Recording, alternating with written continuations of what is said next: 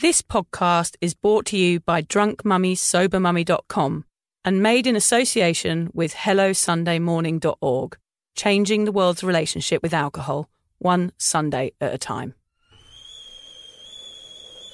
Oh, the kettle's boiled. Great. Perfect timing. Should we get started then? I'm Victoria Vanstone, I'm Lucy Good. and this is Sober Awkward.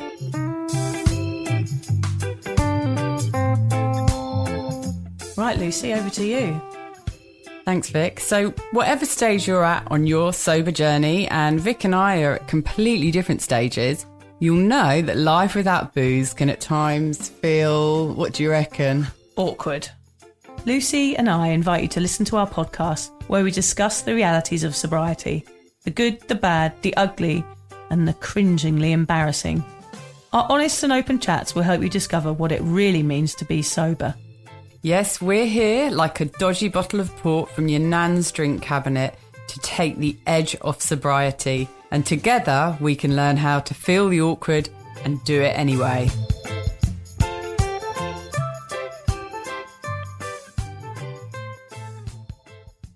Who the fuck is this? Alan, you can't be rude. We've got a guest here today. You don't be tell. Oh my God, what's he Don't like? try it on with me, He, w- Alan. he will. He'll try it on with you. I know he's hard work. Anyway, he does exist, Faye. You can see that that is Alan, the sound guy there. Living proof. Living proof. Yeah. There he is, He's a real man. lurking around the booth like a little troll. He's even worse than I imagined. Uh, he is. He's worse, Yeah, isn't he? I think so. I just want to say very quickly that this podcast is proudly sponsored by Lyre's. Lyre's make simply the finest alcohol free spirits the world has ever seen. Find out later in the show about their free mixology classes. Ah, so here I am. I'm in the booth and I'm without Lucy. I have a stranger. Oh, uh, well, not really a stranger. I have my mate Faye here with me today, and she is an expert on sober dating. So that's what we're going to be chatting about today. How are you, Faye? Do you want to introduce yourself? Yeah, I'm really well, thank you, Vic. Um, I am particularly excited about this topic because um, I founded Untoxicated, which is a sober social community, and it was one of the themes that we used to get all the time. And I know in my own life as well, it was a big thing for me too. So I'm bringing my learnings here today to share with you guys. Brilliant. Yeah, Lucy's away today. So we've got, you know, a double professional party pooper here with me. So there's two of us today, which is exciting because it's very lonely in the booth on your own, isn't it? Can't have that. Yeah. Yeah. And I've been in COVID lockdown, Faye. You'll be pleased to hear that I'm out now. I'm, I'm oh. actually free from COVID, which has taken about a week and a half because we all dropped like flies. Oh God! I know. how was it? It was pretty bad, but like the worst thing about it, Faye, was my shop was I ordered from Coles, which I've never done before. Yeah. And I just went through and picked through the pictures and I ordered everything in miniature. so when everything arrived, it was like one juice popper, one tiny can of yogurt. Oh. And it was like the borrowers. Do you remember the borrowers? No. Yes, like these little tiny people that live in underground Yeah. in a forest and have like acorn hats. Rookie era. yeah, You do it the first time, you never do it again I after know. that. I had enough food to last about an hour in my house. So, yeah. So I got a bit better at the Coles uh, orders by the end of it. But yeah, I'm all right now. It was a bit good. shit. Have you had it? No. No. I haven't actually. You've avoided it. Well, I may have had it, but Yeah. just wasn't. Yeah, you it's bad. Had a few symptoms, but I don't know if I was just being yeah. Hypochondriac. you know. Yeah, probably. Yeah, exactly. So here I am in my in my lovely little booth with my friend Faye, sweating together like a couple of sardines in a tin. Today we are awkwardly delving into sober dating. It's something I know nothing about doing to being happily married and having only ever dated when plasters, apart from three times, which I'm going to talk about later. So I brought Faye in to save the day. She is going to tell us all of the gory details. She is a grey area drinking coach and founder of the sober social network Untoxicated. Until she met her partner, Faye was a single, sober woman dating without alcohol. Bloody miracle. Absolutely, it is. And uh, yeah, it's quite the experience. Uh, so I'm going to share uh, some of those with you guys so that hopefully uh, my learnings will be useful to you so that you don't have to go through the quite as awkward as I did. um, but yeah, been there, seen it all. Um, and very excited to be here. It feels like quite surreal, actually. In the booth. Yeah, absolutely. But who's that angry bloke staring at me? Yes, yeah. weirdo. Yeah, that is Alan. Don't worry about him. I'll just chuck him a digestive and hopefully he'll leave us alone for the rest of the podcast. Right. Yeah, just ignore him. Okay. The reason why we're doing this podcast is because so many people have emailed me, especially on my Facebook group, asking us to give them insight into the sober dating scene. I was hoping that Lucy might go on a few dates and investigate this mysterious world, but I'm finding it too hard to drag her away from her knitting, and she's gone on holiday. So I've called in the expert. God, yeah, and apparently that's me. Uh, Yeah. So you know, hopefully I can live up to that intro.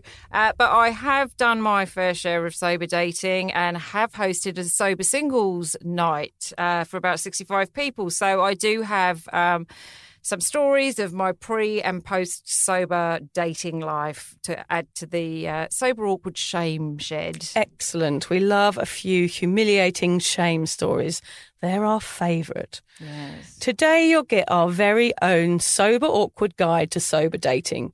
We will find out if it's even possible, And it is. how to prepare, the do's and don'ts, and hopefully give you the confidence to just be your authentic self on your next date rather than a dribbling mess whose dignity got flushed down the bog with that fourth shot of Sambuca. Oh, I remember it too. Oh, well. God, yeah. Yeah, we want you to date without shame, regret, and without hopefully snogging the cabbie on the way home if you don't fancy your date. Guilty. It's time to try. Taxi! Yes. Oh my God. Uh, it's time to try a new style of dating, and that's breakfast you remember, dinners that don't end with sloppy shags, and rendezvous in which you are unapologetically you, which is what it's all about. Yes, Faye, it's time for me to dig up all your embarrassing stories, reveal your deepest, darkest secrets, and tear apart all of your sexual fails. Hmm, are you ready? Oh my word. Is it too late to back out? It is. yeah, so Faye is here today. She's an ex party girl who gave up drinking, what was it, four years ago, Faye? Yeah, four years, four months. Yeah. And how and how how did that come about? Did you reach a point where you just had enough?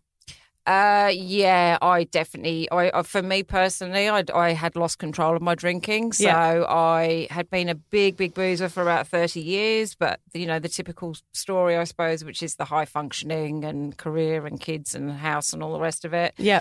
Um, and then eventually, it just it really did get out of hand. So um, I I had to knock it on the head, which is what I did in t- late 2017. Brilliant. And I guess you were single at that time, is that right? Uh, well, I kind of had this on and off again. Yeah. this on and off again thing going on uh, that sort of limped on and off Yeah. again for another couple of years. Um, yeah, but I did do so. I did do um, sober dating in there with a with a number of different people. And uh, before I met my current partner, um, we've been together for oh god, how long is it? I don't A know. year, eighteen months, something like that. Um, so yeah, So there's something to be said for drinking and going out with someone in the first place, isn't there? It can be quite a nerve wracking experience. yeah. Why do we think that, you know, culturally, drinking and dating seem to always go hand in hand, don't they? Yeah, I think there's a lot of factors actually to that. I think it's just that you want the relaxation that the alcohol's able to provide. Most people are pretty anxious about, you know, oh God, am I going to like them? Are they going to like me? We're not going to know what to talk about, all those sorts of things. Um, so it's those nerves. We want to you know seem more interesting and uninhibited. And there's also this whole thing like drinking and dating goes absolutely hand in hand. If you ever think of movies or anything you see on TV it's always about drinking and dating hand and uh, you know going for weekends away or going out for nice dinners with loads of booze and um, obviously there's sex as well the Yeah, well, of yeah, the thought of that when you're so when you first get sober is really daunting, isn't it? oh my word It's so ingrained socially as well. It's like a cultural thing. It's normalized if you're going out on a date with someone that you're going to have a few drinks, you're going to want to relax a little bit, and it's going to make the night run a bit quicker and a bit easier. It's going to get your inhibitions gone, and Yeah. you will feel like, oh, I can do this now. Yeah. Whereas when you're sober, it's the complete opposite, isn't it? Yeah. You go into the situation, you've got the nerves, you've got nothing to get rid of them, you've got a guy sitting opposite or a lady sitting opposite you that you've never met. And of course, you're going to feel like having a drink, especially if you've been a drinker before. Perhaps if you've never been a drinker, then that would be okay. But it's when you've been a drinker and you've used these crutches in the past that your brain is automatically going to take you to, I am here, I am nervous, and I need to have a drink. It's really normalized. And, and, and I would still do it, even though I don't, you know, I don't sober date. I feel the same way when I'm socializing or if Mm. I'm meeting someone new. I know that a drink in the past would have helped that situation. Yeah. I mean, me and my husband went out for a date the other night. We, it, we finished our dinner at six o'clock and we're like, oh my God, we can't go home. It's too early. And we went Yeah. bowling. And the, uh, we were still home by half past seven and we had to put the bloody kids to bed. They were still up when we got home. But the fact was, I didn't sit and, in a bar or a restaurant for ages and sit and have a few drinks. My night was over Yeah. because the drink wasn't there. So it does change your your uh, nights out or your dating because the nights are shorter and you do want to get out of there a bit more bloody quicker than you used to. There aren't those long adventures where you go to one bar and another and then a No. restaurant and then it changes things when you're sober. So that's what we're going to talk Yeah. about Mm. today, a little bit about what it's like going into that situation and how to deal with it. Yeah, and I think actually there's a lot of benefits to the sober dating, which Yeah. we'll, we are going to touch on here. But also, I think that you know, for most of us with sober dating, we probably have a couple before we even go out. Probably, yeah. You know, bottle, so bottle of vodka.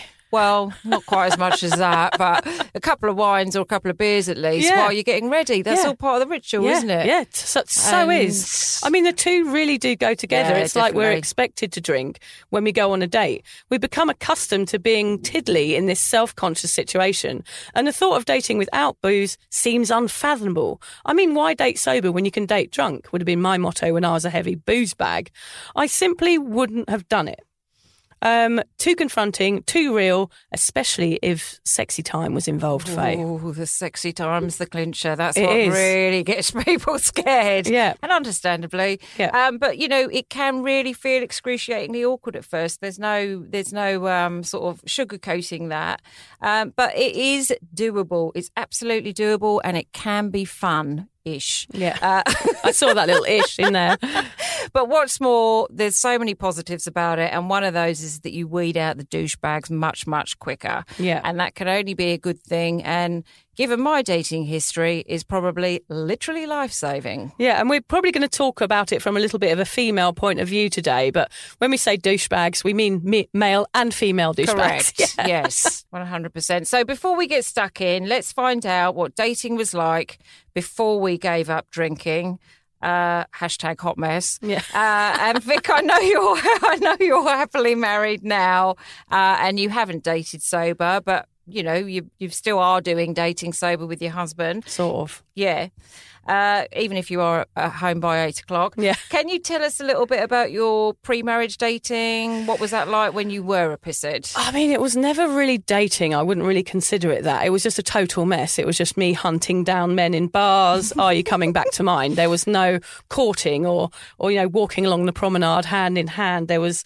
It was just like grabbing someone off a grabby dance floor and saying, "Right, you'll do. Let's go home together." Yeah. So that was dating. It was. I was more dating the alcohol. So I'd probably spend more time having a relationship with alcohol at the bar and then going onto the dance floor and you know doing that lasso dance. You remember when you sort of Oh, lasso yeah, them and then yeah, pull them yeah. towards you and then go like, "Let's go. Yeah, Let's get a taxi." Oh, so there wasn't even any conversation. Not really, even Oh, any conversation. No, it was just like, who's left when the lights come up? Yeah, Well, I did pull someone once in the uh, club queue, so Yeah. you know, on the I- way in I'm- or the way out. No, it was on the way in. I have to say, so I was probably one step ahead. Yes, but that's pretty know, impressive. Yeah, but Oh yeah, so there was no fine dining or like nice like sort of snogs at, at moon in the moonlight or anything like that. It was just me drunk, grabbing hold of someone's shirt and saying, "Right, we're off. Fancy a shag." So Yeah. yeah, I hope my parents don't listen to this episode because Yeah. I was, I was under the influence, Faye. But I, we have Yeah. to say that, you know, I wasn't in the right state of mind. I was drunk. I just thought, well, everyone seems to be sleeping around. That's what I'll do. And also, that's probably going to give me a funnier story for down the pub the next day. Yeah. So, all of my mates, we all got together on a Sunday for a Sunday lunch and we all had our stories from the night before. And I loved being the one with the funny story about some weird guy. Same. Yeah. And you know, and even though it was, you know, I was putting myself at risk in those situations, I still loved the story. I never considered the risk. I was like, this is what people want from me, and that was part of my whole drinking and people pleasing. can totally Um, relate to that. Can I I'll yeah. just ask you, what age were you when you stopped doing that? Oh, when I got married, Yeah. literally when I got married, yeah, I was doing that until thirty-four. Okay. Yeah. Yep. I only remember three dates in my life. So I have been on three sober dates that I do remember. The first one was a guy that he was a virgin. And I just remember we went out for dinner and he'd never been out for dinner anymore with anybody ever before. And he, he- the, the salad came that was a starter and he was picking bits of salad um, from the plate. I'm showing Faye, I'm doing actions. I'm, show, I'm sorry you can't see them, but he was picking salad from the plate, holding it above his head and dropping it into his mouth like he thought it was sexy. And then he ordered a drink and he was licking the side of the glass before he took a sip. Were you moist? And I, no, I was ice cold, quite honestly. I'm getting moist here just hearing it. I was ice cold. yeah, and it was really odd. But anyway, I put him out of his misery. He wasn't. He wasn't a virgin the next day. Even Oh, though I you didn't like him. I know You did. I know that's the, there. I know that's the sort of person I was. Though we all I were. put aside my own Yeah. self care Yeah. to please people, and that's a perfect result of that. You know, terrible. The other date I had was a guy that I met online who took me to to London Zoo for the day, and when I arrived, he'd actually adopted me a pet monkey. That's actually quite cute. Yeah, I'd actually adopted me a chimp called Harry. So you could take it home with you at the Oh, end it of the day. So, uh, so honestly, it wasn't cute. It was weird. He was like, "Here, sign the papers." I was like, "Oh my god, I can't believe you've adopted me." I didn't get to take it home, which was the sad thing because I wouldn't have minded a pet monkey in those Yeah. days. I probably would have slept with it. it would. Best shag I've ever had. I, think I think Alan's going to need to cut that bit out. You're going to have Peter P E T A calling about that one. the World Wrestling Federation. What is it? WWF. Oh, that's funny. Oh, and the other d- sober date, I remember sitting there with a guy who I'd met and he'd invited me out for a drink and I was all excited. And when I got there, he didn't really speak and he was like just sitting there. And I was like, oh my God, this is the most boring thing ever. And I actually said to him, are you shy or thick? that didn't go down well. Yeah, What so was his response? well, he got up and walked away. Okay. Yeah, which is fair enough. I, I wasn't really, I wasn't really up You for the dating the- the- thing. the charm I didn't know how to do day. it. No, I didn't know how to do it. So I just was like, I just, I was just uncomfortable in that situation because I was just so used to being drunk Yeah. that I just didn't know how to react around people. I didn't know how to speak to people. All I knew how to do was drink, tell funny stories, and then pass out. Yeah. So dating, any sort of sober dating for me was out of bounds. Yeah. Okay. Interesting. What was it like for you, Faye, Um, yeah. Okay. in your drinking days? Yeah, it was pretty chaotic. I've got to be honest. Um, so going back to when I oh, I'm thinking about 20 years ago now. so this is how long it went on for. Um, there was the guy who gave me the piggyback in the wee hours in the Valley Mall in Brisbane. Uh, and he kind of toppled over, and I toppled over the top of him and hit the pavement and knocked my two front teeth out. Um, so literally to this day, the two front teeth aren't mine. It's cost me tens of thousands of dollars Oh over the yeah God, from a so from much a dental- drunken date. yeah. Uh, but he actually wanted a relationship after that, can you believe? And he started sending me flowers and texting me morning and night. And morning, beautiful, you know, hope you have a great day. It's Yeah. like, uh, mate, do you remember the night the last time you saw me? I had no front teeth. So he didn't. It wasn't very unapolo- It wasn't apologetic about the whole situation. No, he he offered actually to pay for half the dental work until he until I said I didn't want a relationship. It's not something you, And when you go out on a date, you expect at the end of it to be discussing dental costs. No, that was that was quite. I mean, one would think that at the end of an experience like that, you'd probably really reassess your drinking. Yes. but no, No. I just chalk that up to. Well, Yeah. It's a bit of a big night out. It happens to everyone, doesn't it? Yeah, well, I'm a finger missing, as you know, Faye. So that's Oh, what happens on my nights yeah, out. Yeah, you did that. but yeah, those red flags, we do love ignoring those, don't Oh, we? Those red flags, indeed. Um, there was another time I ended up going out with one guy for dinner and drinks, and then much, much later in the proceedings, uh, ended up going home with one of his mates. Oh yeah, classic. Yeah. And I must admit, that one was mortifying. I felt so, so bad about that. Um, but, you know, it's not just limited to those early dates. Some of them kind of ended up being in these dating for a little bit pattern uh, with a few dead set psychos. Uh, one was a con man who tattooed my name across his chest. Hmm. Hi, Brad. uh, and then later I found out from one of his subsequent victims that he'd been passing it off as his grandma, his late grandma. Oh, because you'd split up, so he didn't want to say that it had a girl's name on written on him. He didn't have a grandmother called Faye. oh, It, it was, was you. actually just another lie. oh God. Um, and then there was another one who tried to throw himself on the bonnet of my moving car. oh yes. Um, and another, oh, my kids were in the car at the time, by the Oh, way. Oh gosh, yeah, not good. Oh, not good at all. Um, and then there was another one who was building a house next to his former uh, F buddy, shall we say, and Oh, they yes. had AVOs out on each other. Oh yes, it's funny how you Uh, find so out these things later on in the relationship, isn't it? All these quirky little foibles. And at that juncture, I just sort of thought a lot of these things were actually quite normal. Yeah, Uh, because, you know, I was still drinking and was a bit of a hot mess. So, it's amazing. Like those dating, drinking, it is just a really, really messy situation. It sounds like we were both like real dating disaster zones back then, and relationship disaster zones as well. Many years in the making, Lyre's exquisite range of lovingly crafted non alcoholic spirits was born from a quest to make the impossible possible, giving you the freedom to drink your drink your way. Lyre's spirits look, taste, smell, and sachet around your palate just like the original. And with all the classic spirits represented, practically every cocktail known to man can be faithfully recreated and enjoyed in a non alcoholic fashion. It's this absence of giggle juice that allows you to let your hair down and enjoy a social occasion, then arise in fine fettle to pursue whatever tickles your fancy the following day. If you're anything like Lucy and I, and probably you too, Faye, you'll know that attempting to make your own mocktails is hard. They often end up like a brown sludge in a glass that tastes like mud. I'm rubbish at them. But we're pleased to announce that Lyre's are here to change that and teach you how to do a cocktail with class and flavour with their amazing free mixology classes. Online, one to one, and tailored to your purchase, a 15 minute Lyre's mixology lesson will teach you how to make the most of your Lyre's product in a fun and casual environment. Free with every purchase. Simply pick a date and a time that suits you and allow one of the Lyre's ambassadors walk you through the wonderful world of Lyre's and how to create some top tasty tipples. Go to lyres.com to find out more. Lyre's, simply the finest alcohol free spirits in the world. Long term repercussions from short term lifestyle.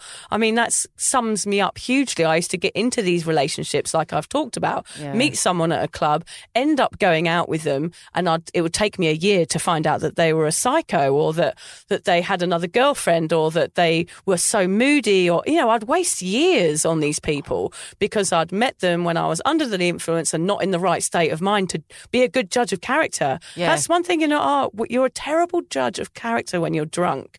I could never have have known any of this about these people, but by the time I'd got into a relationship with them, it felt like it was too late for me, and I'd already accepted their their faux pas. If you you know, I'd already accepted what they were like, and it got too late for me to get out. So these one night stands led to really really fucked up relationships for me. Yeah, and I think also the other thing is that you use alcohol to manage the relationship. So if you are dating someone and you've met them under those circumstances, usually that's going to continue through the relationship. And what I found was using the alcohol as a way to kind of stay in and manage the fact that you know there's that kind of cogni- cognitive dissonance in that you know it's something's not right Yeah. and you feel uneasy. Um, but you're using the alcohol to kind of assuage all these fears that are cropping up in your mind and um, everything feels okay when you're drinking Yeah. uh, You're sort of numbing it out. You're numbing Yeah. yourself out. You're numbing the relationship out. Yeah. You're numbing your partner out. And actually, it's not a real situation. It ends up just being a kind of fantasy world Yeah. where no one's really happy. Yeah, and Yeah. I think also the, you see this a lot with people when they give up and maybe their partner doesn't, or maybe they do both give up at the same time. Um, that there can be a real struggle in the relationship, as in, oh, why are we still together? Like when Yeah. you take the drinking out of the equation, why? What you have we got? yeah, What have we got in common anymore? got? Yeah. Yeah. So, yeah, people like so it's really a relationship hanging in the balance. Yeah. You're eh, you're only being held together by this one thread, which is alcohol. And when people sober up, that's why a lot of relationships disintegrate, is because you're only hanging on to this one thing together. You enjoy each other's company when you're drunk, and when that's taken out. All you're left with is all this raw emotion and, and realness. Yeah. So it's very, very hard to keep something on track once this, you know, once alcohol is out of the picture. Yeah. and I think you also develop a much better relationship with yourself and you Yeah. start listening to yourself and start trusting yourself and start having boundaries and stop people pleasing as much and all of those things. Yeah. And you kind of go like, actually, no, I don't want to put up with your crap. Yeah. I don't want to put up with whatever it is you're dishing out. I'm out of here. Yeah, I'm out. You know, so it's it's all of those sorts of things I think play into it. But you know, it's no wonder those drunken dates never led anywhere really because I mean they're not seeing the real you, are they? No, definitely not. uh, and you don't see the real them either. So overall, you don't really know each other. It's a way of avoiding true, real intimacy. Definitely. Yeah. Yeah. I mean, looking back, I do regret not being present during those dating years of my 20s and 30s. I wish I could have been kinder for myself, like you're talking about. You know, had more dignity and been proud after dates rather than mm. hanging my head low in shame as I stumbled home after giving my body away to another toothless stranger. Was that me? Oh, yeah, the toothless Stranger. I think- I think I've met if you. it was, you were bloody good in the sack. Oh, You- Gappy. I haven't seen you for a while. You were great. That was a night to remember that one. God, it's funny, isn't it? It seems like alcohol really stopped my personality shining through and it blocked me emotionally. So all my relationships were failures. Even the dates, like even the one night stands, that, that's not a successful night out. Mm. The only thing potential partners got from me were like a spitty snog, a fake phone number, and perhaps a pet monkey. Shame, really. Yeah. Well, the pet monkey was okay. No, yeah, he would have been good. I think so. Chuckles. Yeah. Chuckle. Oh god. So, drinking disasters aside, Faye, eventually four years ago, you and I both got sober. Yes. I was married, so sober sex was something I did with my husband, and it was just about bearable. But you were single when you made this huge life changing choice. Yeah. How did you feel about going back into the dating scene without your old buddy booze? Oh, I tell you what, it was. Well, I was seeing the on-off guy for the first year, um, on off, and then after that, sort of, I I then dipped my toe back into the dating world, so to speak. And honestly, it was terrifying. I've got to be honest. And it was so interesting going out on dates and things like that because you just you don't know what to do.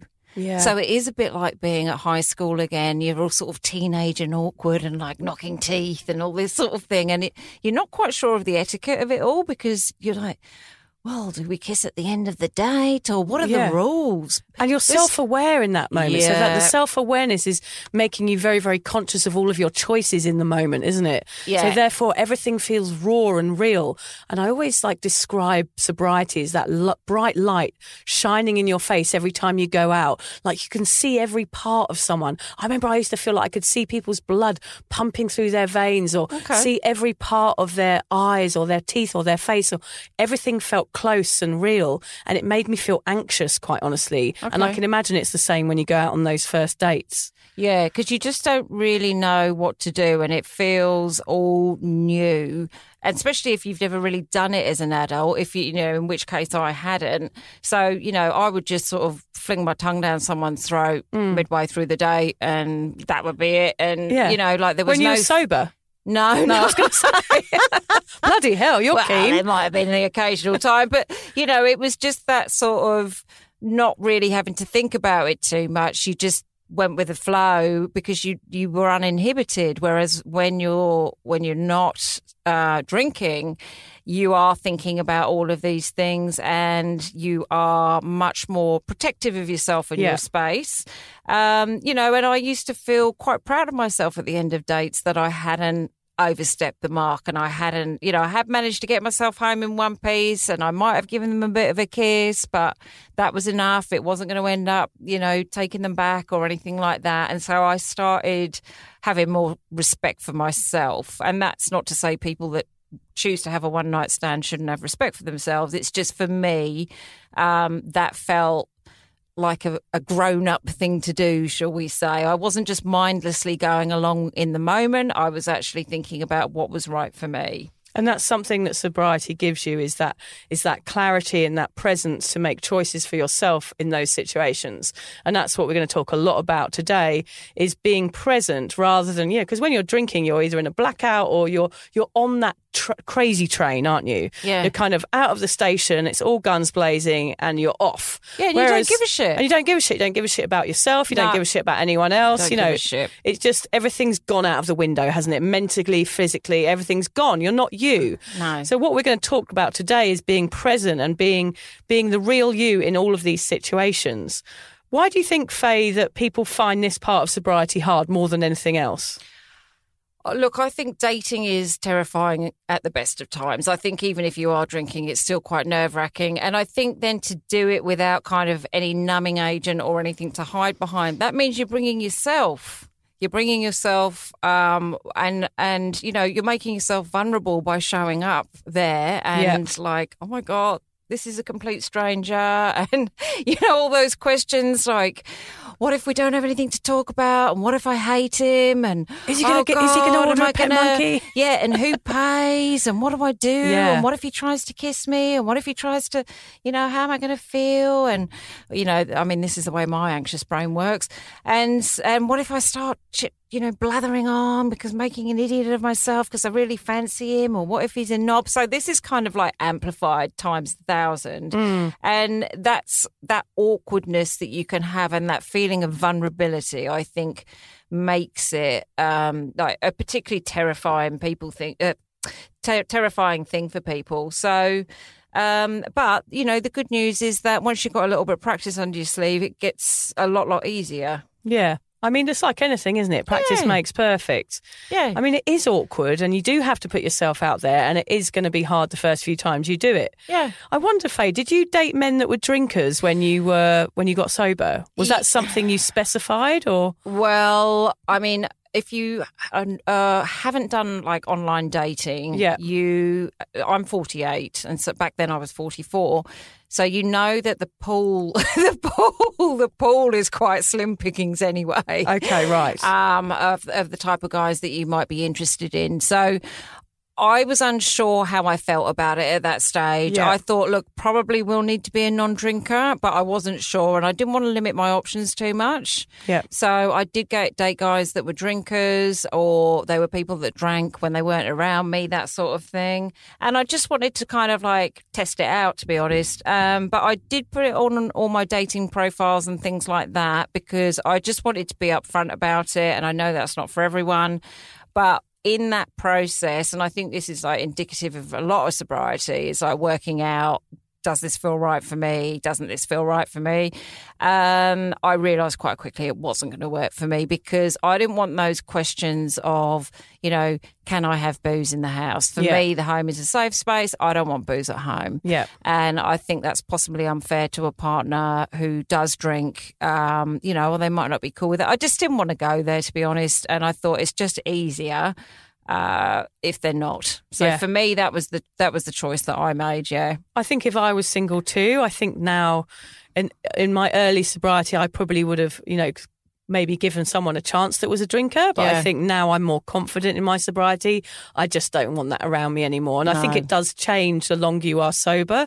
You are more accepting of people who drink because you understand that everybody, not everybody has a problem, of course. Yeah. But at the same time, there's part of me who just goes, well, why would I put myself in that situation? It's not something that appeals to me. I don't like the way people are. I mean, I don't hate drinkers. I'm not. I'm not at that stage where I don't like people drinking, but I just know that you know I do get bored of the same story being said again and getting a bit spitty at me or being a bit too close. I'm just like, oh. Right, I don't. I just don't want to deal with that. So I think now, if I was dating, I think I would prefer to be with somebody who who was sober as well. I think that Yeah. was probably how it would go, and I think it would be safer for everybody, even the listeners out there, to say, look, you know, you can try both. Yeah. It might take you a while to work out what you want, but I would say probably most people will end up, if you're really stringent in your sobriety, trying to be with somebody who is is on the same path of you because then you got you know you got more in common and, and being sober is such a huge thing that you want somebody else to understand and be part of that with you so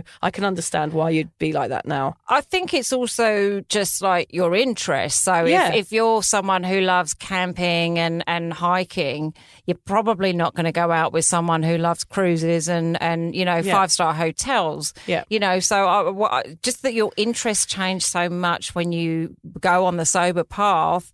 I think for people that probably didn't have as much of a problem with the alcohol as I did, Yeah. it's probably not as much of an issue to date a drinker. But for me, because I can't, Yeah. um, I, I don't want to have it in in my home space in particular and I've got no interest in going out to like big boozy dinners and things like that so if you're with a partner that does still drink they're possibly going to want to do those things Yeah. and you know they deserve to be able to do those Yeah. things. So you know it just it's it's up to the individual to work out what's right Yeah. for them I think. Yeah and it would be nice isn't it? It's like it would be nice to align yourself with somebody on the same journey as you. And and yeah i i reckon that it would it would be hard to find that person which is why what we're going to talk about later is that you do have to go through a few dating disasters which i think you have had faye. Is that right?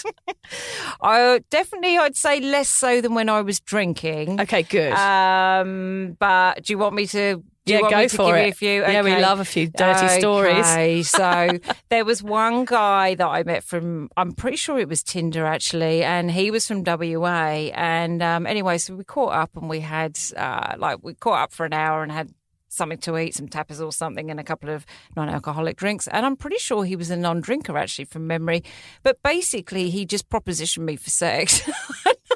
what over the over the tapas yes. oh my god He laid it on the, chorizo. line, and I honestly like if if that had happened when I was when I was drinking, I would have been able to bat that back or you know handle that no problem at all. But I was just so taken aback, yeah and I didn't know I didn't know how to handle it at all. It just felt so incredibly awkward to me. Uh, I said no, Mm, thanks. fair enough But no thanks. Uh, and then he unmatched me on Tinder. So Oh, it would, he? look, it would have been a one night a one night thing because he was flying out in the morning. I so think you should be proud that you had a booty call though at 44. I mean, that's pretty much what it was, wasn't it? it was, yeah, Yeah, nice. Yeah. Well, good work. Nurses, we just want to thank you for everything you do. We are ShiftKey.com. Log on today and connect to open PRN shifts in your area. Work when you want, where you want. You can even get paid next day. ShiftKey.com. Start today.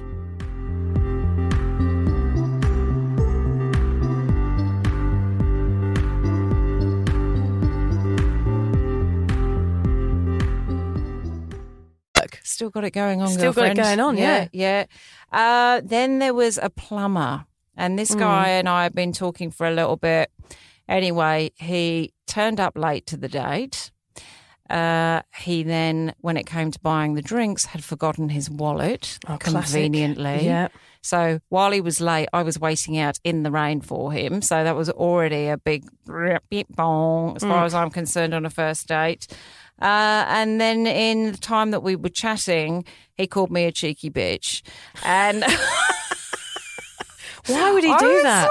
Like, oh, because he was, you know, he was a tradie. Not that there's anything wrong with tradies. No, But I are think sexy. I think he just um oh, I don't know he thought it was banter or something and I, ju- Right. I just don't take well to that kind that was like oh red flag That's no the thing when you're sober. It's like sometimes you feel like your your sort of more lenient side to what people say is kind of drained out the bottom of your Birkenstocks, isn't it? It's Yeah. like I can be funny and I can be out there and I can be understanding and I can take a bit of banter, but if you take it that step too far, I am conscious enough to go, actually, mate, that is too much. yeah And people can go that way on dates because they get nervous and say stupid things. But when you're sober, it's like that times a million, as you said. Like everything Mm. is more. It affects you more and you take it more personally, don't you? It's like, Yeah. cheeky bitch, what the, who the hell do you think you're talking to? well I just think you're much more aware Yeah. of red flags yeah. I think you're much more aware of red flags and so had I been drinking and gone out with that guy I probably would have brushed off a lot of these things Yeah. Yeah. It wouldn't even have registered. Yeah. I would say probably the wallet and the this and the oh yeah, it's fine. Oh come on, let's get some drinks in. Yeah. You know, but because I'm like, uh, no, this is the first date. You should be putting the best foot forward. That's Yeah. not what I said to him, of course. But in my mind, I was like, I'm never going to be done. seeing you Yeah. again. Yeah. Like, that's it. yeah. Um, and then, oh God, there was this last guy, and he was lovely. He was a lovely guy, and um, you know, he ticks a lot of boxes. Except he did have young children, and my kids are older, so I wasn't keen on that. Um, but he sent me things were going quite okay, and then he sent me this really, really gushy text one night, which was like out of Mills and Boon. We hadn't slept together or anything. We'd had about four dates Yeah. um, saying that he wanted to allow our hearts to beat as one and our body heat to soothe each other in a castle of strength. and Oh my God. That is I absolutely classic. literally just wanted to vomit, which sounds awful. I think he was trying to be romantic, Oh. but I was just like, no. Have you got his number, Faye? I want to text him back. Actually, I do. I've got a response. He's actually English. okay. Uh, Hopefully he doesn't listen. but it was just so far removed from what I yeah. I can't stand that sort of thing. Is I think he thought that that was what I wanted to hear. That wasn't the oh, whole Oh, it's quite sweet, it was longer, really. It was It's- longer than that. but it's that. annoying, isn't it? Because it's like you, someone's calling you a cheeky bitch, and then the other one's like too romantic that it makes you feel sick. So there's got to be a place like that's what's hard about sober hard. dating. I think I'm just I think everybody is. I think everybody is, aren't they? There's got to be this middle road where you find someone you've got someone in common with, Yeah. something in common with, and that's really, really hard because it's either one thing or another thing, and it's trying to find that person you align with, which will take some time. But I think also it's the age as well. I think once you hit your 40s, I'm not sure whether your listeners are, you know, what sort Twenty of- to fifty is kind of the age range. Yeah, Right. So women kind of know that the older you get, the, it can get a little bit trickier in terms of what's on offer out there. Yeah. Um. So it, it you know, you kind of think, oh, am I being unreasonable in my expectations and all of this? And then I'm like, no. When I get a text that makes me want to hurl into my slippers, uh, rather than want to jump his bones, which I did previous to this. Yeah. Um. It's a no from me. Yeah. I mean, and that's what we're going to say too. Is like it's okay to say no. Can you imagine Valentine's Day? Mm, I'm, I'm already imagining. I'm, I'm fantasizing about the puke in your slippers. oh, the worst thing, though, of course, which we we have to talk about because we're talking about sober dating, Yeah. is sex.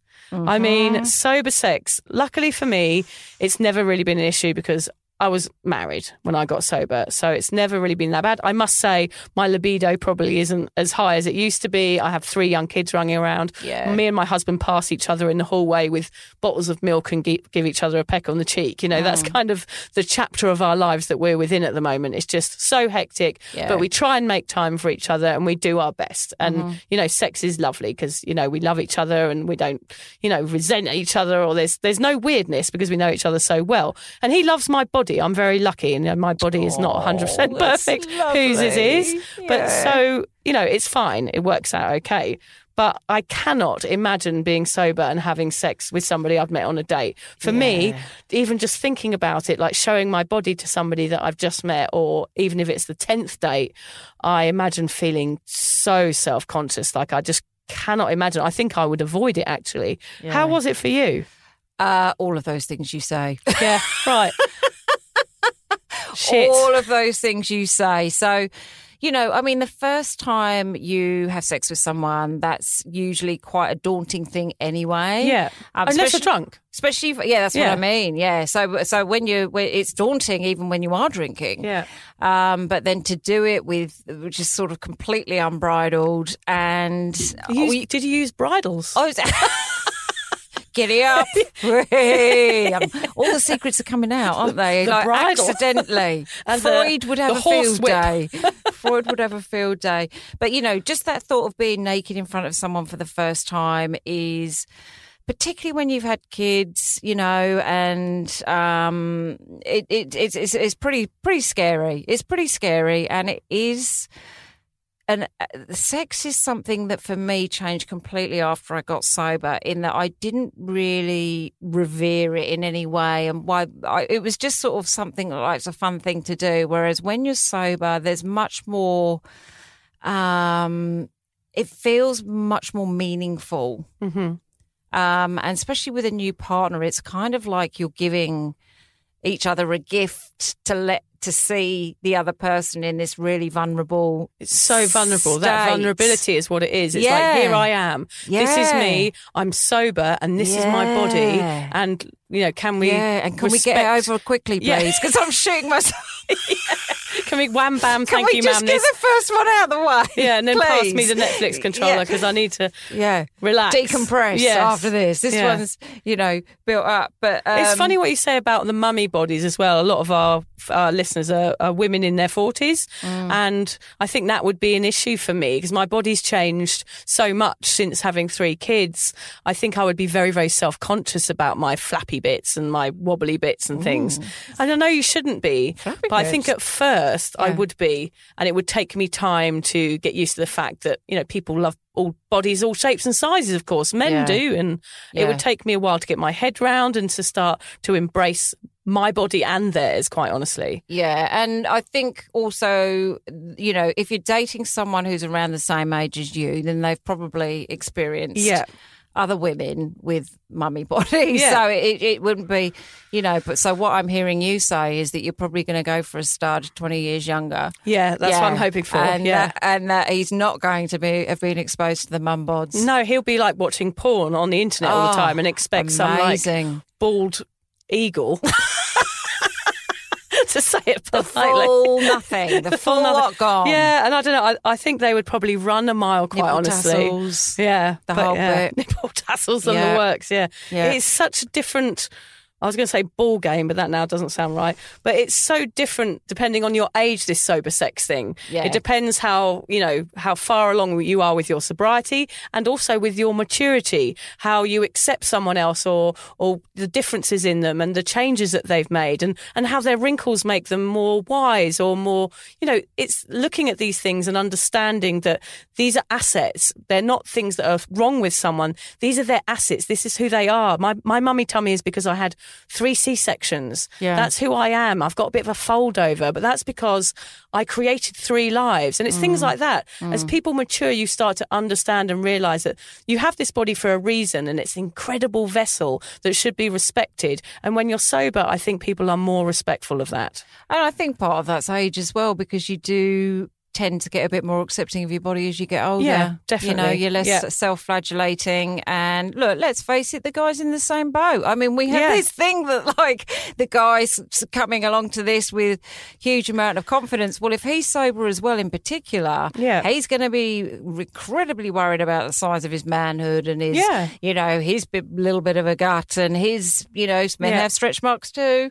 Um. You know, all sorts of things. He's going to have just as many insecurities about his Yeah. body, I would say. Yeah, I think that's a really Um, good message is to just like, if you do, you are in that situation, Yeah. just remember that they're going to feel the same way. And look, most men are just happy to get laid. Yeah. Yeah. I think so. yeah. I really don't think they're looking that hard. Yeah. I think they're just like, my God, there's a naked woman there. Yeah. Let's get to it. Let's get it on. sex can be an incredibly vulnerable experience for most people. For people who struggle with alcoholism, the desire to dull out some of the more uncomfortable feelings associated with sex, like fear, anxiety, self awareness, sober people tend to avoid it for as long as humanly possible. There are lots of sober eunuchs wandering around gagging for a shag, but are too overly worried to do it. There are. To help those shy, sober souls get back on the horse with that bridle and that whip, Oh yeah, baby. let's look at some of the reasons why sex is actually a lot better for you and your date when alcohol is off the menu. Well, I think uh, number one, as I kind of alluded to earlier, is the fact that you don't tend to, uh, and this is no judgment to people that, that do want to jump in quickly, uh, but you don't tend to rush into it so quickly. So by the time you do actually get down to it, that anticipation, baby, you know, like there's a lot of frisson that's that's built up, and Yeah. that's actually quite exciting to have to wait a little bit. Yeah. Um, whereas, you know, I I was prior to being sober, probably, uh, you know, a few couple of dates and if that. and you don't get to experience that excitement then, do you? Yeah. Yeah. Deciding to step out of the comfort zone is scary, but it can also be thrilling. That's exactly what we're saying. Growing your confidence in this department will help you for the next time. Practice makes perfect. So you keep going. If you, even if you're vulnerable and you hate your body in that first situation and you feel like it went really badly, it's great to be vulnerable and show yourself to someone because the next time you do it, you're going to feel that, t- even if it's a tiny bit, you're going to feel a little bit better about yourself. And if you keep doing it, in the end, you're just going to be like, right, here I am. Let's Yeah. do this.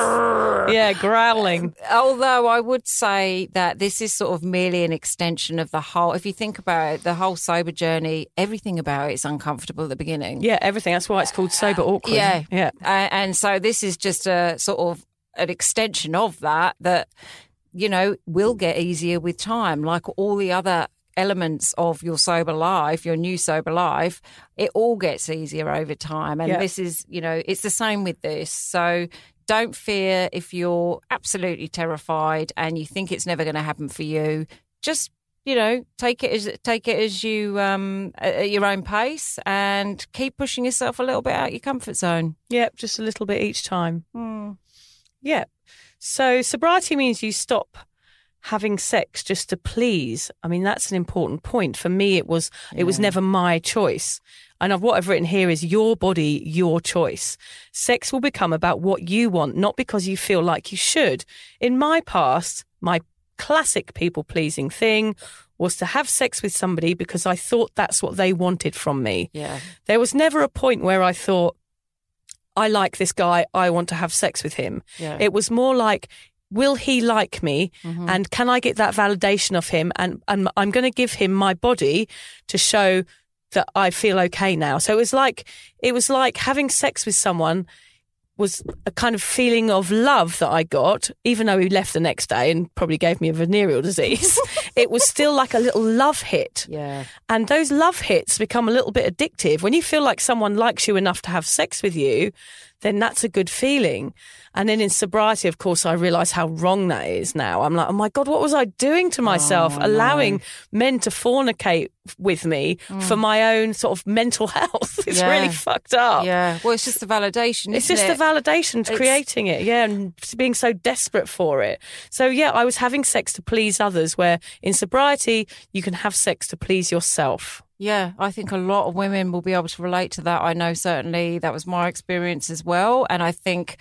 You know, in I was talking to a client about that uh, about this this morning. That the whole sober thing is putting you back in the driver's seat of your life. Yeah. and that is I get to decide when I want to have sex. Yeah. that's part of it. Yeah. and I get to decide what I want my life to look like, and I get to decide, you know, what my boundaries are, and all of those things. And this is another part of that. And you're mm-hmm. not just going along with it because you think that that's wanted, you know, that's what is sort of the thing that you should do, or that because Yeah. someone else wants to. You're like. Hold on, do I want to? What do I do? No, Yeah. Actually, I don't. Yeah, you've Or- got to internalize it, haven't you? Almost and go, this is what I want as a woman or as a man.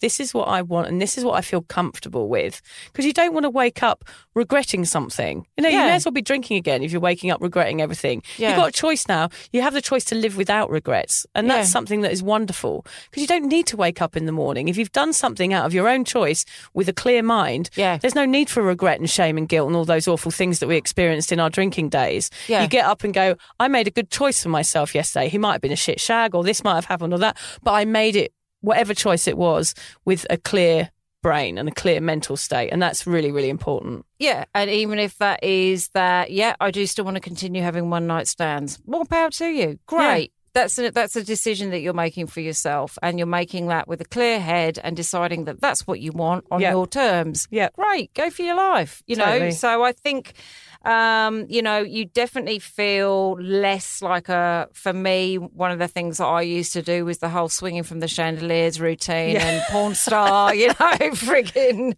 Oh my word. I don't know who we were trying to impress in those days with those crazy, you know, hanging off the chandelier moves.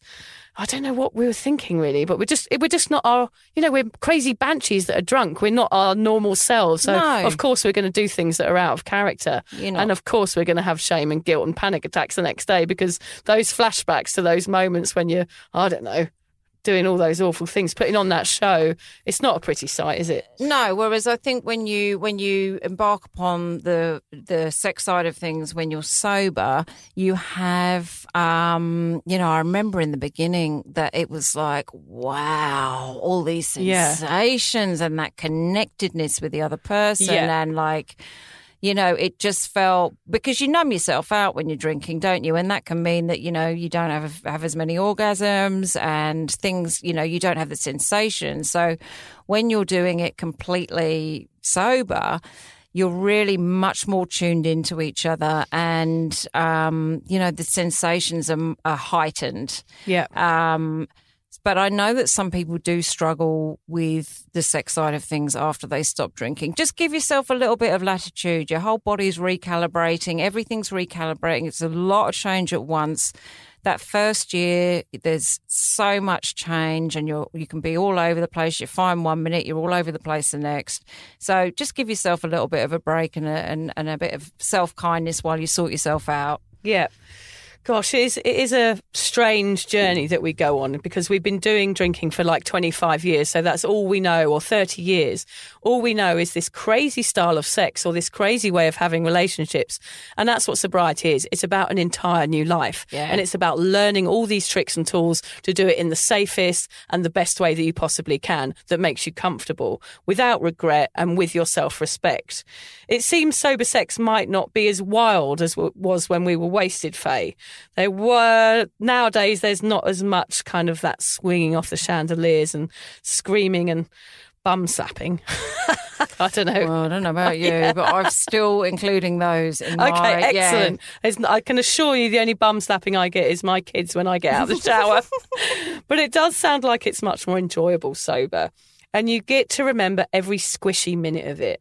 I mean, there's no point in having sex in a blackout, is there? You forget all the good bits. Not really. No. No. So now that cheeky sex bit is out of the way, and we understand that the best thing you can do is do it again and again and again, practice and be confident and be yourself. Yep. Let's go over some dating do's and don'ts to our listeners so that they can feel more confident when stepping out into the sober scene. I think one of the most important things here, Faye, is to be upfront like you were on your Tinder profile we talked about. You know, be upfront and be honest on that first date or even before and tell someone that you are sober or that you are an alcoholic or whatever choice of words you use. You're sober curious, you're an ex pisshead, an ex, you know, booze bag. I used to say whatever. teetotaler, Yeah, teetotaler, used to- whatever you want to say. but they didn't always pick up on it. Right. But Vic, the thing about that is that not everyone's comfortable um, having that conversation. So as always, you do what's right for you. Yeah. Um, but it just can be a useful uh, conversation to have or something to put out there in advance because you want to be on the same page Yeah. at the end of the day. Totally. Uh, I'd also recommend deciding or having some idea before the date uh, whether you're willing to date a drinker or not. yeah, Because it's a big one. if they don't uh, know that you are sober and you go on the date, and if it's like anything like my previous dates when I was a drinker, you know, you're six wines in before the dinner's even been, been Yeah. served. So if you're out on a date with someone and that's what happens, how are you, you know, how are you going to handle that? Um, and that doesn't mean you need to discount drinkers at the outset, but you know, it's good to. To, to feel your way with that one, I think, as Yeah. we spoke about earlier. Yeah, don't choose a loud venue or somewhere that might trigger you. You know, you don't want to be going to nightclubs or your old pub that you used to go oh, to, you know, your favourite haunt. you don't want to go to places that are going to be overwhelming and noisy and busy. You know, on your first date with someone, especially when you're sober, you want to find a cozy corner somewhere to have a nice, you know, a nice chat where you can hear each other talking and it feels like there's no pressure in the room. There's no other people like bumping into you and spilling your drinks and doing all that kind of stuff that you used to do when you were a drinker. So just make sure you choose the right place. Yeah, because you want to actually get to know each other. That's Yeah. that's really really important. Um, and do make sure, and this is the case whether you're a, whether you're a drinker or a non-drinker, uh, someone knows where you are. So make sure they've got um, you know the where you're going, and you know you could even have a sneaky call in the middle of the day or a text as a as a get out option for you if you needed an escape plan. Yeah, especially if you're meeting someone on Tinder or something. Yeah. You make sure you've got even a sober buddy that can, you know, knows where you're going, knows what you're doing, knows your plans, and knows, you know, exactly your destination. So that if anything goes tits up, you've always got an escape plan. yeah, and you can also send them a screenshot of the guy you're going to meet and things like that too. Okay. Um, so take a time out is a good point. Head to the toilets and restart after a few deep breaths. You know, if it's not going well or if you just need a moment to recalibrate, go and take five minutes.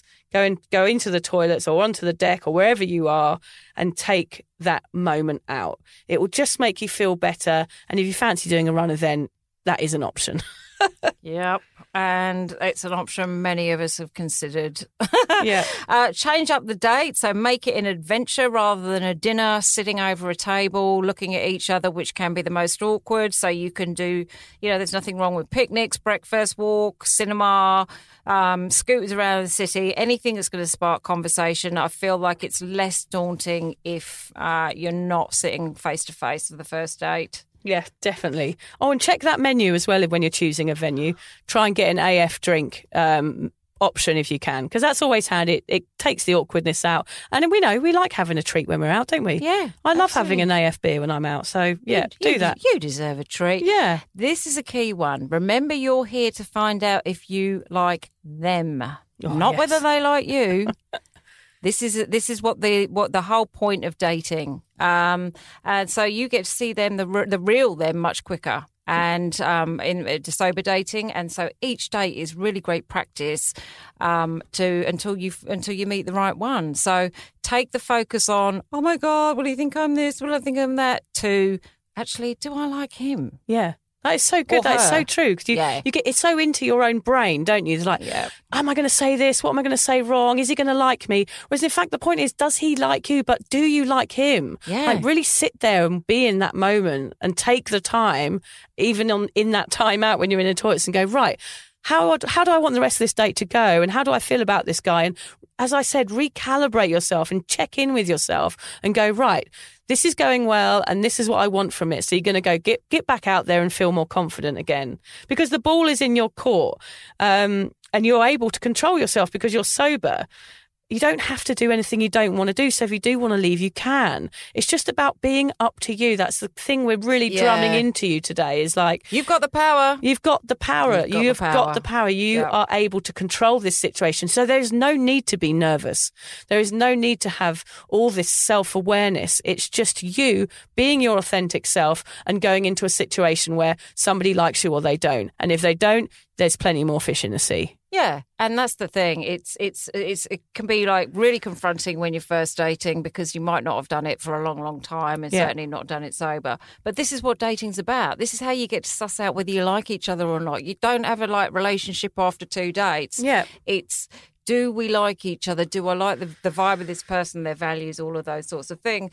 And the good thing about dating sober is it does level the playing field. So they are mm-hmm. just as nervous as you are, like with the sex, and neither of you can hide it. You Yeah. know, and that's one thing I observed on all the dates that I went on. They were just as nervous as I was. And so it's Yeah. like, okay, we're both here, we're both shitting ourselves. Yeah. And and that's okay. Yeah. Because this is a nerve wracking situation. And I It's love your point here at the end, Faye. Faye's just written a little note that says, talk about comparing it to an interview. So you're the employer here. Like you are talking to someone, say, right, uh, whether you're going to employ them or are you going to take them on? And you can treat it like that. Each separate individual is like your potential new worker. I mean, it Yeah, sounds yeah, weird, but mentally, if you think about it like that, Will you're you just doing an interview, aren't grapes? you? Yeah. Are no, you punctual? Goodbye. I'm sorry.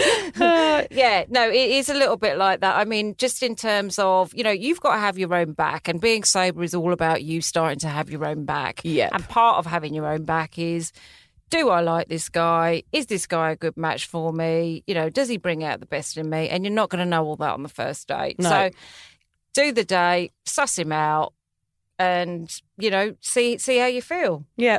It's definitely going to take a few outings and some slightly uncomfortable moments, but there will be the perfect companion out you for there out there for you somewhere. And you can be sure by being sober that they'll be getting the best version of you, fizzy water and all.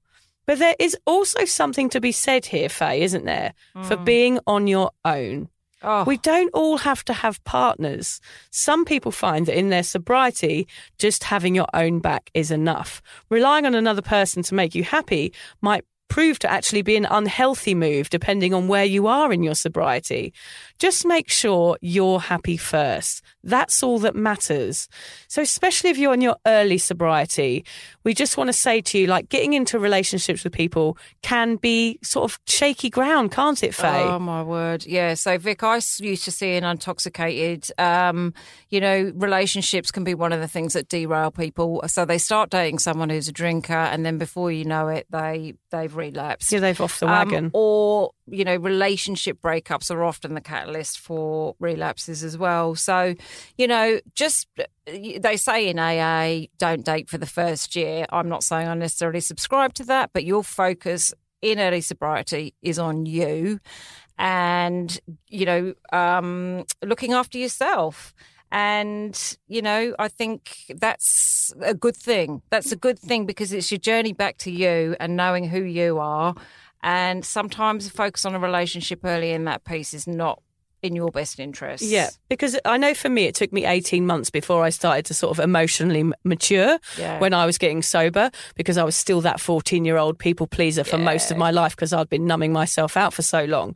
So I wasn't capable of, you know, if I'd been single, I wasn't capable of having a relationship in my early sobriety. It would have been really messy. Um, but you grow when you're sober and you get to know yourself and you go on this whole other journey that is not about alcohol. It's about you and it's about finding out who you are underneath all that beer and bravado. It's about getting to the nitty gritty of who, who you were and who you were born as and finding out and starting to like that person mm. because that's the huge change. So we definitely recommend that you like yourself and you have a bit of sobriety time before you start really putting yourself out there on a dating scene. Because if you're vulnerable and if you're shaky and you get a broken heart, some guy that you fall madly in love with or a girl who's absolutely gorgeous and you m- imagine marrying and then they break your heart, that is for sure going to make you want to drink again. So just be safe around that. Make sure you're in your safe place because sobriety is about feeling safe and feeling confident in all your choices. So we don't want you to go out there and put yourself at risk. No, absolutely not. And also, relationships take a lot of work, especially in the early days. And if you're f- spending all that energy focusing on the dating and other people, that's energy you're taking away from your own Yeah, um, definitely. sober journey, especially in the beginning. So just Yeah. throwing that out there. Um, so we are on to our top tips. Yes, top titties. Top tippity tip tips. Go on then, Um, Faye, take it away. Well, look, there's no fails.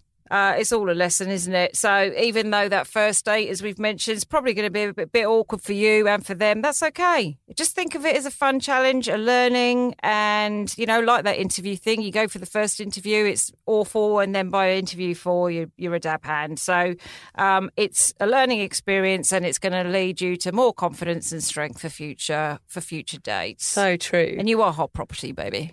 You are. You are. Real estate. Don't forget that it's okay to leave. We talk a lot about boundaries on this podcast, and on dates, it's important to put out, put up those walls if the need be. If he's rude, leave. If he makes you feel uncomfortable, leave. Or she, of course. If he's drunk, leave. If he tries to make you drink, leave.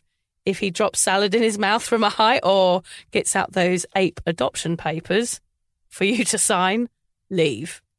Nothing is worth risking your sobriety for, and doing all this sober will make those red flags so clear. Yeah.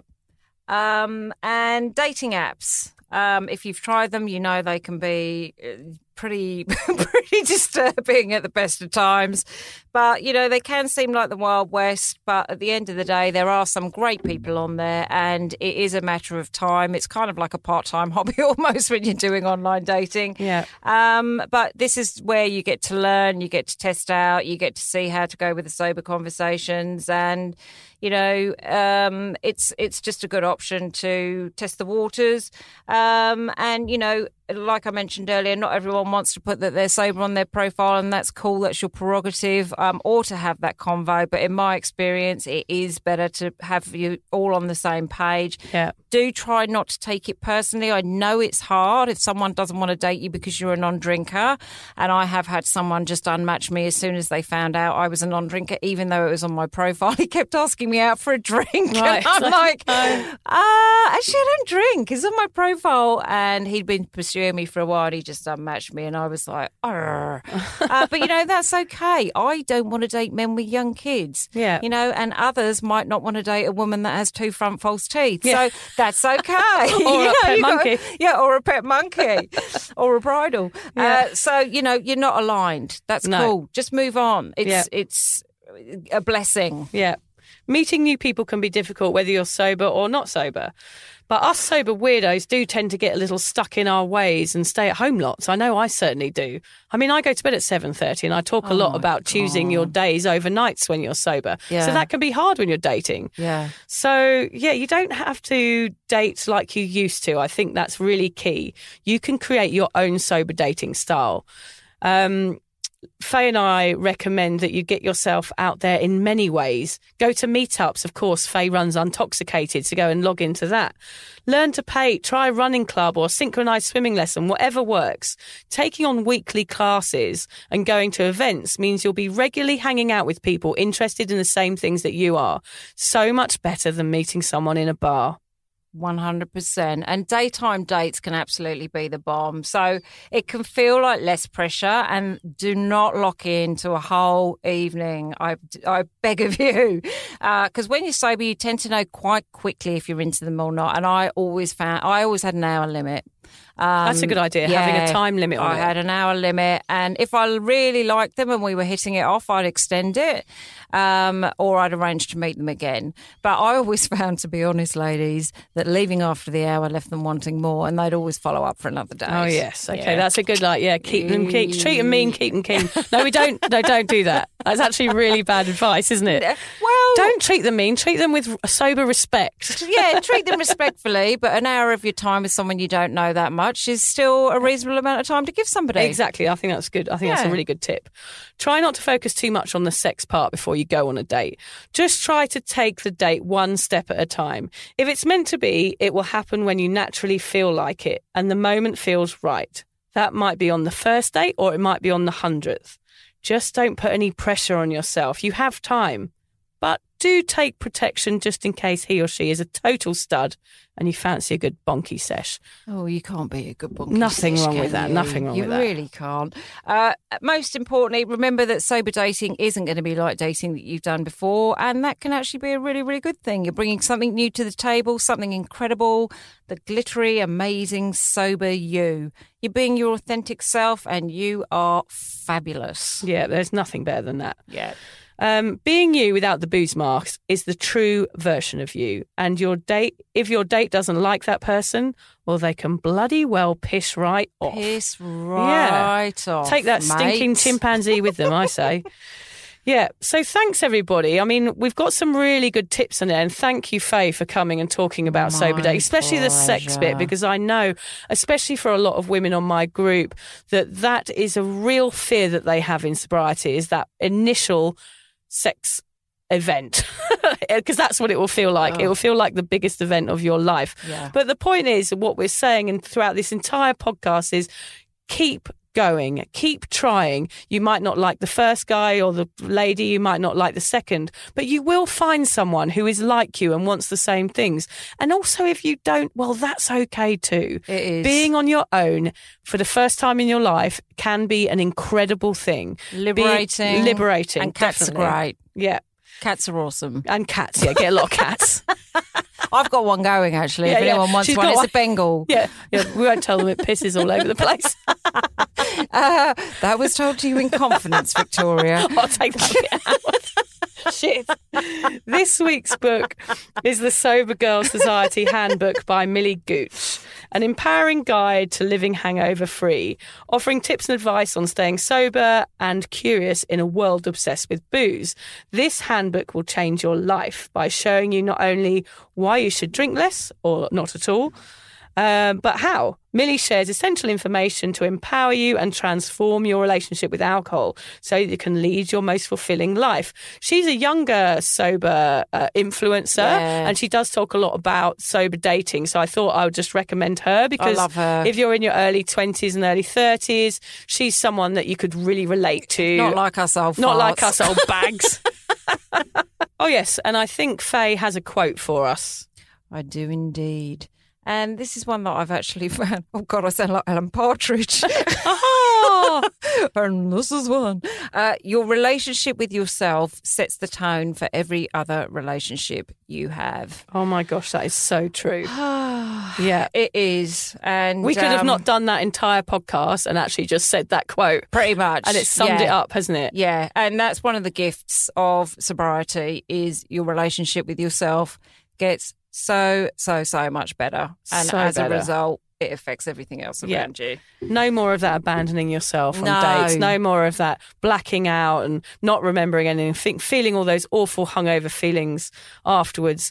You get none of that with sober dating. No. You just get to be yourself and be and be regret free. You get to choose. You get to choose. and you're too good for that old That that, old old rubbish. way of dating. Yeah, that old boozy rubbish. No way. Thank you, Faye. I just want to say a big, huge thank you to Faye for coming on the Sober Awkward podcast My today. pleasure. We absolutely loved having you. I'm going to add all Faye's links into the show notes about Untoxicated and her grey area drinking coaching.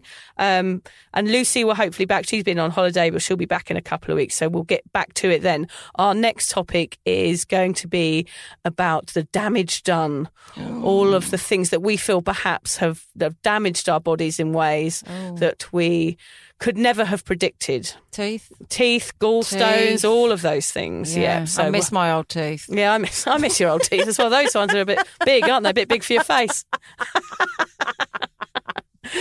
I'll leave you on that offense, offensive Yeah. joke. Come in, help with the podcast. Yeah. It's just abuse all the Get way the fuck through. out of the booth. Alan, Vic. yeah. Thanks for listening, everybody. Thanks, everyone.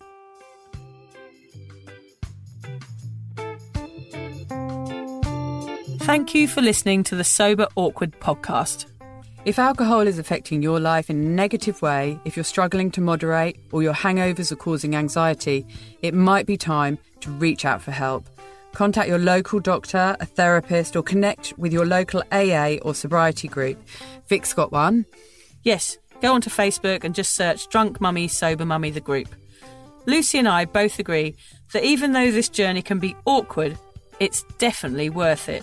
And if we can do it, you can too. For more support on sobriety, head to Vic's website, drunkmummysobermummy.com. And Lucy runs an online space to support and inspire single mums. Find out more at beanstalkmums.com.au. Finally, if you've enjoyed the Sober Awkward podcast, don't forget to follow, subscribe, review, and share it with your mates. Don't make it sound like they have to, though. No, they do have to. I'm not doing all this for nothing, Lucy.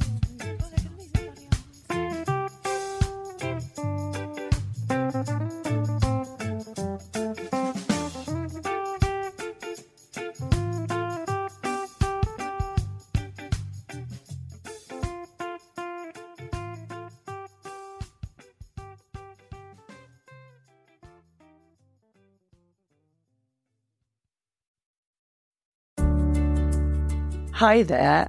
I wanted to tell you about a podcast that I think every single one of you will benefit from. It's called Therapy Works and it's hosted by me, Julia Samuel. I'm a best selling author and psychotherapist. I invite you into my therapy room where I speak to either a known or unknown guest. Topics range from the difficulties of divorce, a life changing illness, to the struggles of motherhood. Search Therapy Works now wherever you get your podcasts. and subscribe to make sure you never miss an episode.